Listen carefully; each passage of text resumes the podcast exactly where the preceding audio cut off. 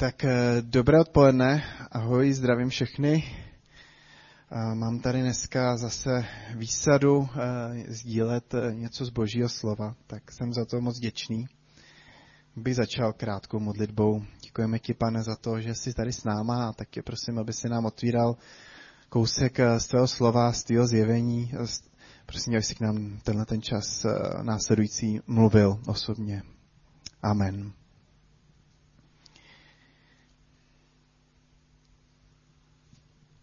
Tak já bych se chtěl zeptat do pléna, jaké znáte Ježíšovy modlitby v Bibli?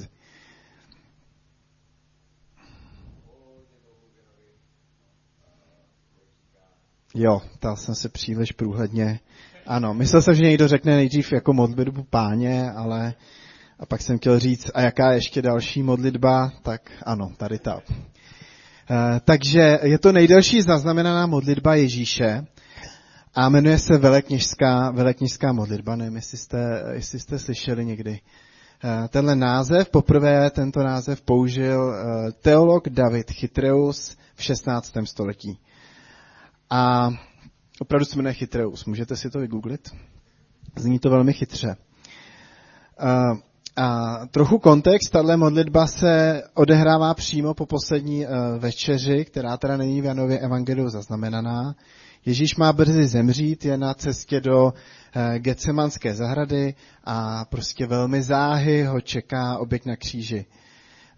Je to poslední hodina učedníků s Ježíšem, takže je to takový velmi emotivní moment, kdy se Ježíš modlí tuto modlitbu. A proč velekněžská? Protože ve Starém zákoně přinášel velekněz krvavou oběť Hospodinu na oltář. Velekněz byl tím božím reprezentantem a také přímluvcem. A v novém zákoně, v nové smlouvě je to Ježíš, který se obětuje a přimlouvá za své učeníky u Boha Otce. On sám je tím přímluvcem a zároveň sám je tou obětí. A zároveň je ten, ke komu se vlastně jako ten kněz modlí, on je tím Bohem samým. Je to takové tajemné.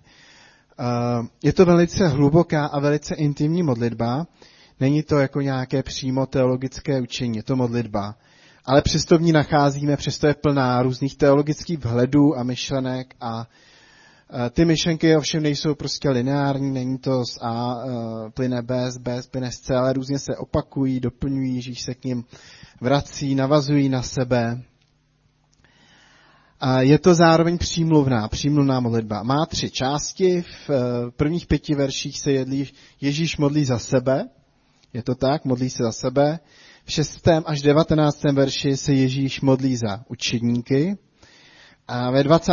až 26. verši se modlí za učedníky učedníků, což se dá vyložit jako za celou církev. Takže vlastně za všechny budoucí učedníky, takže i za nás. A zkuste nezapomenout, že ty učedníci byli u toho, když se Ježíš vlastně modlil tu modlitbu, která se stahovala i na ně. Modlil se i za ně Ježíši, učedníci byli u toho, tak zkuste si představit, jaké by to bylo, kdyby tady byl Ježíš, modlil se za vás, kdybyste byli 2 metry od něj, tak jak byste se u toho cítili, je to velmi takové osobní, že jo, když se my modlíme za sebe navzájem a někdo se modlí za vás, tak taky je to prostě takový jakoby citlivý až moment, že jo, nebo obnažující by se dalo možná říci.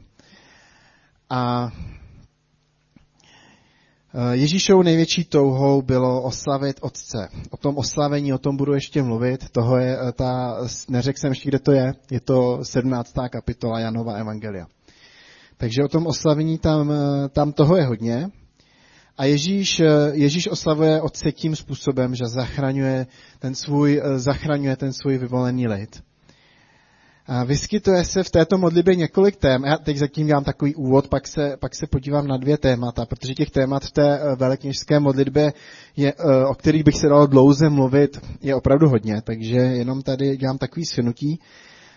Vyskytuje se několik témat, prozeb, za které se Ježíš přimlouvá. Takže za prvé, Ježíš se modlí, aby zachoval, aby Bůh ochránil jeho učedníky.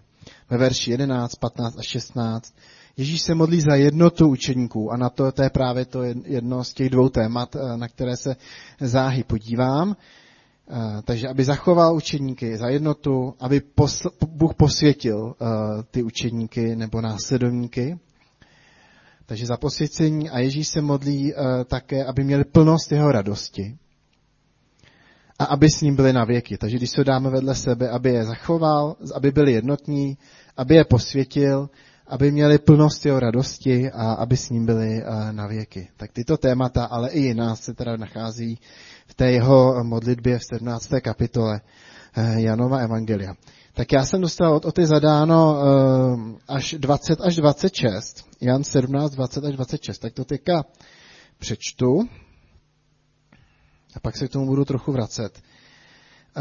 Takže Jan 17, 20. Neprosím jenom za ně, ale i za ty, kteří budou skrze jejich slovo věřit ve mne, aby všichni byli jedno jako ty, Otče, ve mně a já v tobě, aby i oni v nás byli jedno, aby svět věřil, že jsi mne poslal ty. Slávu, kterou jsi mi dal, dal jsem jim, aby byli jedno, jako my jsme jedno, já v nich a ty ve mně, aby byli přivedeni k dokonalé jednotě a aby svět poznával, že jsi mne poslal ty a že je miluješ tak, jako miluješ mne. Otče, chci, aby i ti, které jsi mi dal, byli se mnou tam, kde jsem já, aby viděli mou slávu, kterou jsi mi dal, neboť jsi mne miloval před založením světa. Spravedlivý Otče, svět tě nepoznal, ale já jsem tě poznal. I ti to poznali, že ty jsi mne poslal. Dal jsem jim poznat tvé jméno a dám poznat, aby láska, kterou jsi mne miloval, byla v nich, i já, abych byl v nich.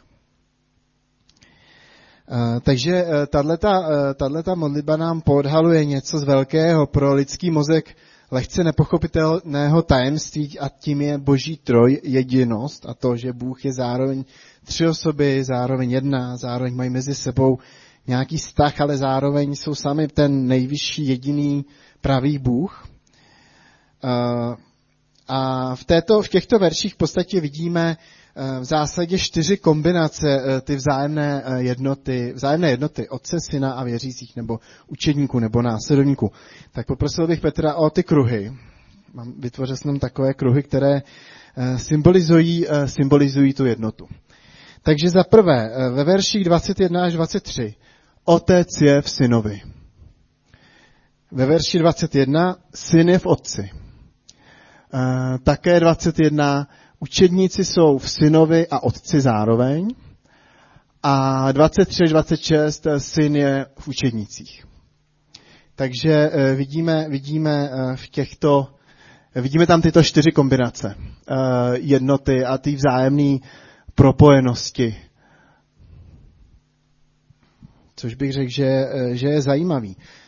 Jak ní máte otce, jak ní máte syna? Já když jsem poznával, já jsem uvěřil poměrně v brzkém věku a řekl bych, že ty první roky jsem spíš jakoby rozvíjel vztah s Ježíšem, modlil jsem se k Ježíši, přišel mi asi, když jsem četl Evangelia tehdy, jaksi víc představitelný nebo bližší člověku nebo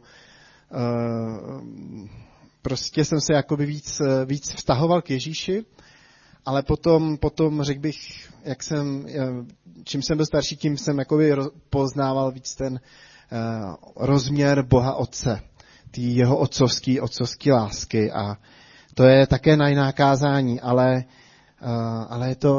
je to zajímavé, že oni jsou zároveň jedno, zároveň jsou v sobě navzájem, zároveň jsou si podřízení, zároveň jsou jakoby na stejné rovině. A my jsme v nich.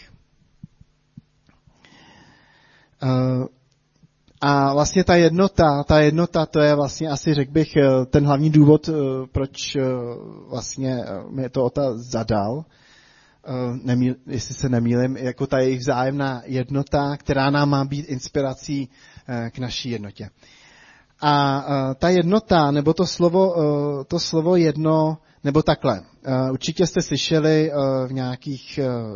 slyšeli, že když se určité biblické pasáže opakuje za sebou nějaké slovo, tak ten autor tomu slovu chtěl dát nějakou důležitost nebo prostě poukázat na to slovo samotné. A je zajímavé, že to slovo jedno se tam používá 7krát v té kapitole a 7 symbolizuje duchovní, má to nějakou symboliku, duchovní dokonalost, která je obsažena v církvi, v jednom těle Kristově. To jsem našel. O to by se asi dalo polemizovat, co to symbolizuje, ale určitě to něco symbolizuje. Je to je to slovo jedno, tak můžeš tam dát tu tabulku. To slovo jedno v řečtině je slovo heis, což je Strongovo číslo 1520. Jestli jste někdy studovali Bibli, tak jste možná narazili, že ty slova mají jakoby pojmenování, že mají takzvaná Strongova čísla a podle nich vlastně můžete nacházet ten význam. Vlastně jsou jakoby počíslovaný ty slova v řečtině. No a tak tady vidíte to slovo jedno, že tam je vlastně 7krát použito, v tom 12. verši je nikdo, což vychází také z toho slova heis, je to jakoby ani jeden, takže tam ten jeden je taky obsažen. Takže ta jednota tam je opravdu zdůrazňovaná. Jednota otce, syna a učedníků. Je to opravdu zajímavé. Ježíš je zároveň jedno s otcem a zároveň je mu podřízen a poslušen. Také o tom mluvil ve své době a to dráždilo velice, velice Židy. Například, když říkal, můj otec až dosud pracuje, i já pracuju. A tím si přivlastňoval vlastně vlastnosti otce a vlastně tím rušil sobotu 5.17, ale to je na okraj. Já bych chtěl ukázat na tři polohy Ježíšovy jednoty s otcem. Za prvé, Ježíš je zcela závislý na otci. Jo, asi už to můžeš vypnout, děkuju. Ježíš je zcela závislý na otci, takže mu je jakoby podřízen. To je to podřízení. Například Jan 5, tady teda jsem 5. kapitola, 19. Ježíš jim odpověděl, amen pravím vám, syn nemůže sám od sebe činit nic, než to, co vidí činit otce. Takže nemůže sám nic, jenom to, co vidí činit otce. 5.30, já sám od sebe nemohu dělat nic, protože nehledám svou vůli, ale vůli toho, kdo mne poslal. Pak 8.29, stále činím to, co se jemu líbí. Nehledám svou vůli, ale vůli toho, kdo mě poslal. Nemůžu činit nic, než to, co vidím činit otce. Takže je tam jakoby ta závislost syna na otci, který je jakoby nad ním. Ale pak je tam zároveň jakoby ta podřízenost je unikátní v tom, že co činí on, to činí stejně i syn. Což je teda 5.19. Co činí on, to činí stejně i syn. A nevím, který syn dokáže úplně přesně napodobit dílo svého otce. Například, když si představíte pekaře, takže by, i kdyby studoval ten syn toho pekaře celý život řemeslo svého otce, tak nikdy asi nebude schopný úplně 100% kopírovat dílo svého otce, ale Ježíš to dokáže.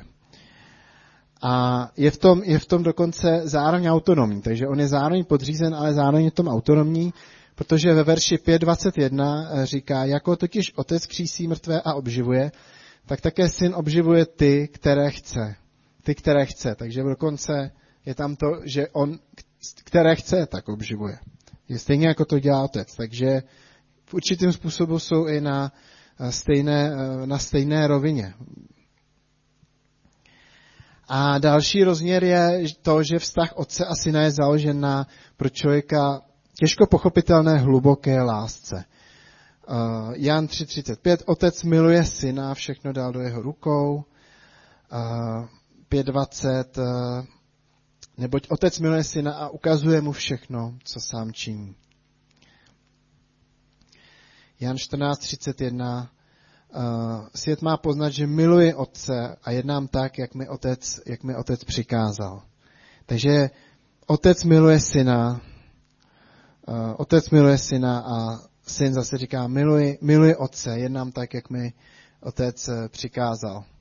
Ta jednota otce a syna je opravdu důkazem zjevení Boha v Ježíši Kristu, že oni jsou jedno. A má být určitě inspirací, vzorem pro nás, jeho učedníky, také jak by měla vypadat jednota a láska mezi námi navzájem. Určitě, když se možná na sebe podíváme nebo na církev, tak máme určitě hodně co dohánět, ale neměli bychom klesat na mysli a neměli bychom se zdávat a můžeme pořád v lásce růst, věřím, každým dnem. Takže inspirujme se tou hlubokou láskou, kterou má otec k synovi a syn k otci. Abychom i my milovali je, ale abychom i my se milovali mezi sebou navzájem tou láskou, kterou oni mají mezi sebou navzájem. Jan 17:23. Já v nich a ty ve mně, aby byli přivedeni k dokonalé jednotě. Aby svět poznával, že jsi mne poslal ty a že je miluješ tak, jako miluješ mne. Takže Ježíšovi jde nebo modlí se za naši dokonalou jednotu. Aby svět poznával, že Bůh poslal Ježíše a že ho miluje tak, že Bůh miluje učedníky tak, jako Bůh miluje Ježíše.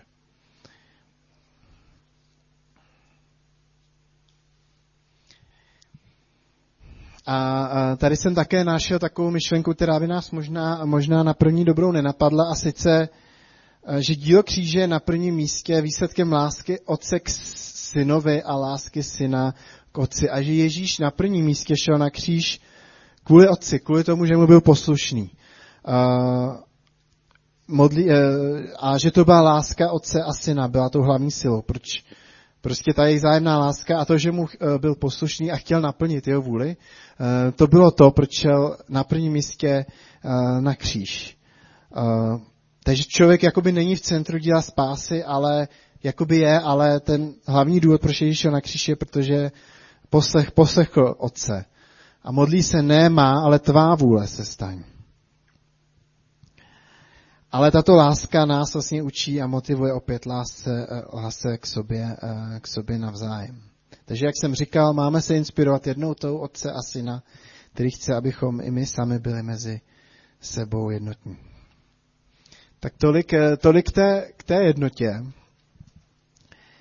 A dalším tématem, na které bych se chtěl podívat, je téma slávy a oslavení. Jak se píše ve 22. verši, slávu, kterou jsi mi dal, dal jsem jim. A to ještě nebyl Ježíš oslaven. A aby byli jedno, jako my jsme jedno. Slávu, kterou jsi mi dal, dal jsem jim. To jsou také velmi silná slova a zasloužila by samostatné kázání. Sláva je hebrejské slovo kabod a znamená, nebo dá se také přeložit v určitých kontextech jako tíha, jako váha.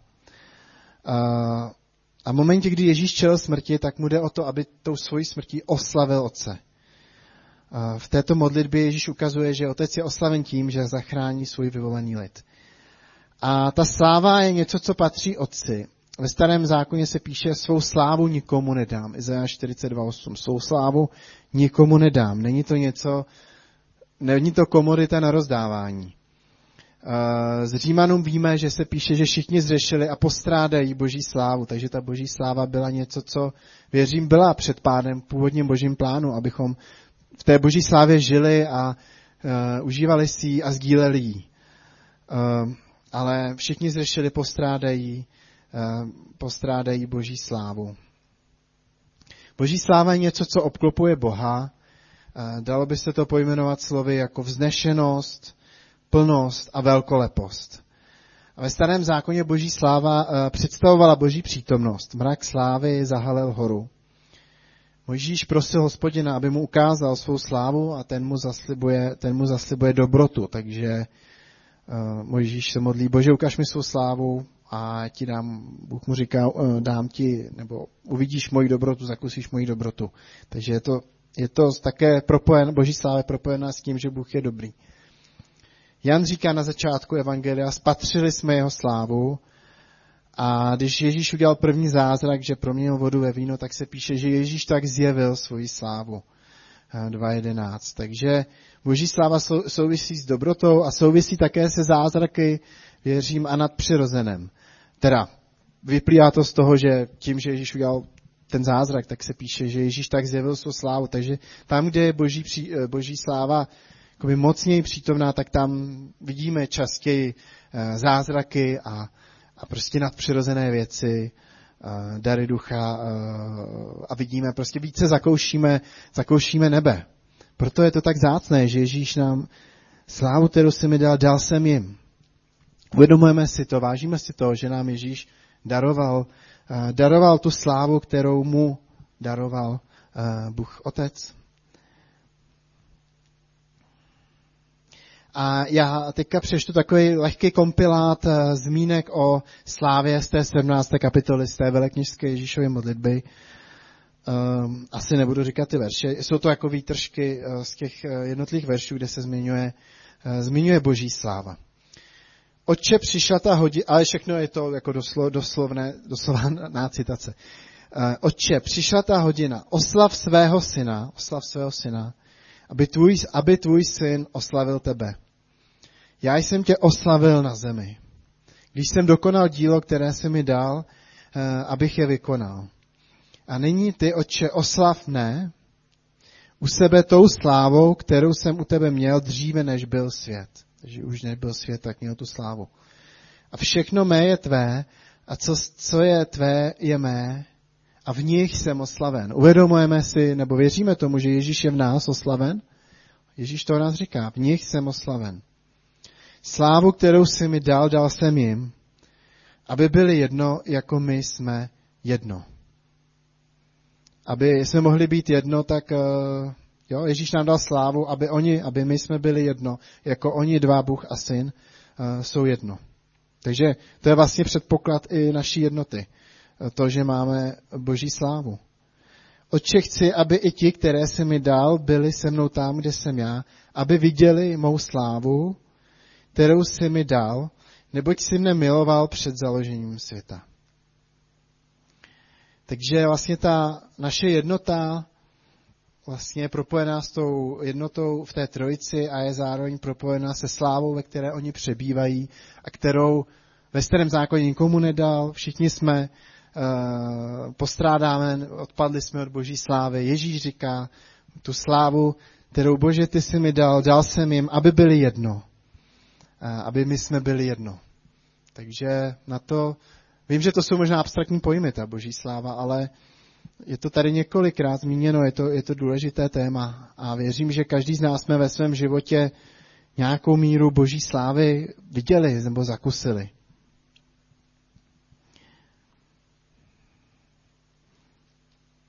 Jak silné a vzácné, že nám Ježíš předává svou slávu.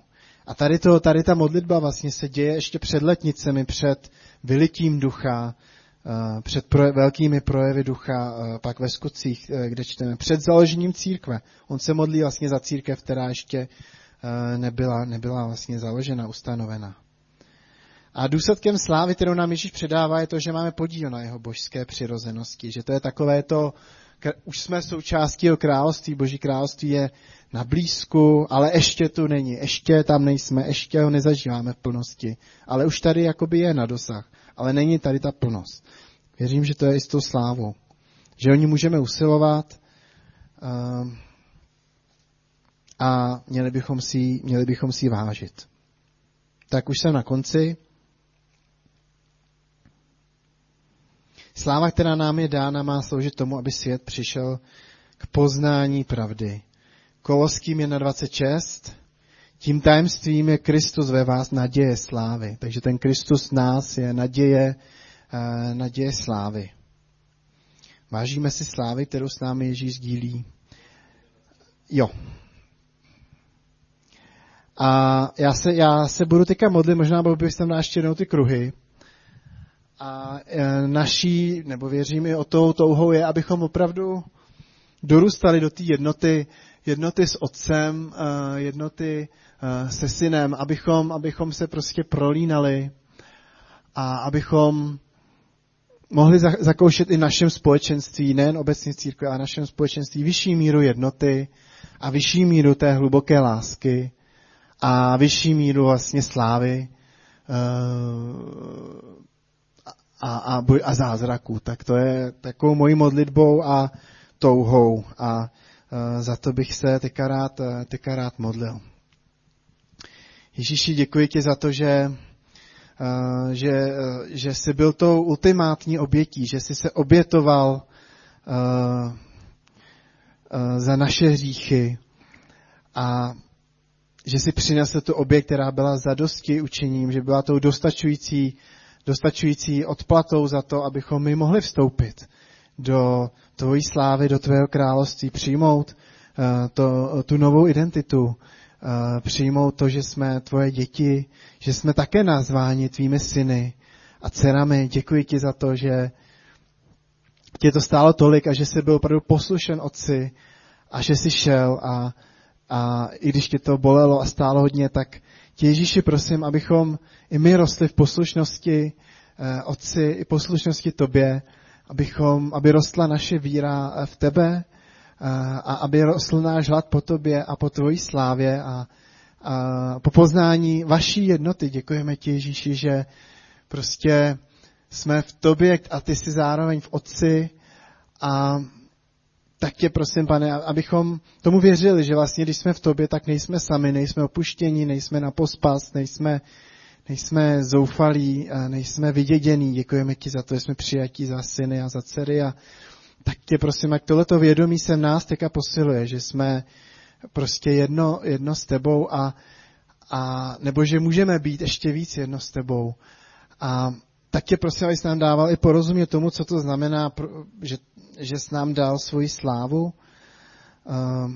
Tak tě prosím, pane, aby tvoje sláva přicházela víc na naše shromáždění, abychom víc zakoušeli prostě tu tíhu tvý přítomnosti a tvých zázraků, tvých průlomů v našem společenství a v našich životech, pane, tak děkujeme ti za to, co jsme mohli prožít v našich životech, ale toužíme, aby jeden každý z nás nežil ze sirotství před 30 lety, před 20 lety, ale abychom měli živý sirotství o tvojí slávě z poslední doby, z posledních časů. A tak tě prosím, pane, aby si tak uvolňoval v tohleto období prostě svoji přítomnost a svoji vůni mezi nás a svoji slávu, abys nám dával zakoušet takovým novým způsobem. A i tu jednotu, pane, mezi námi, abychom prostě nejeli na vlastním písečku po vlastní ose, ale abychom dokázali budovat tu jednotu a aspoň trochu se nechat inspirovat tou tvojí, vaší jednotou, Ježíši a Bože Otče. Tak tě prosím, pane, aby tohleto se teď naplňovalo v našich osobních životech, v našich rodinách a v našem společenství. Ve jménu Ježíše Krista. Ve jménu Ježíše. Amen.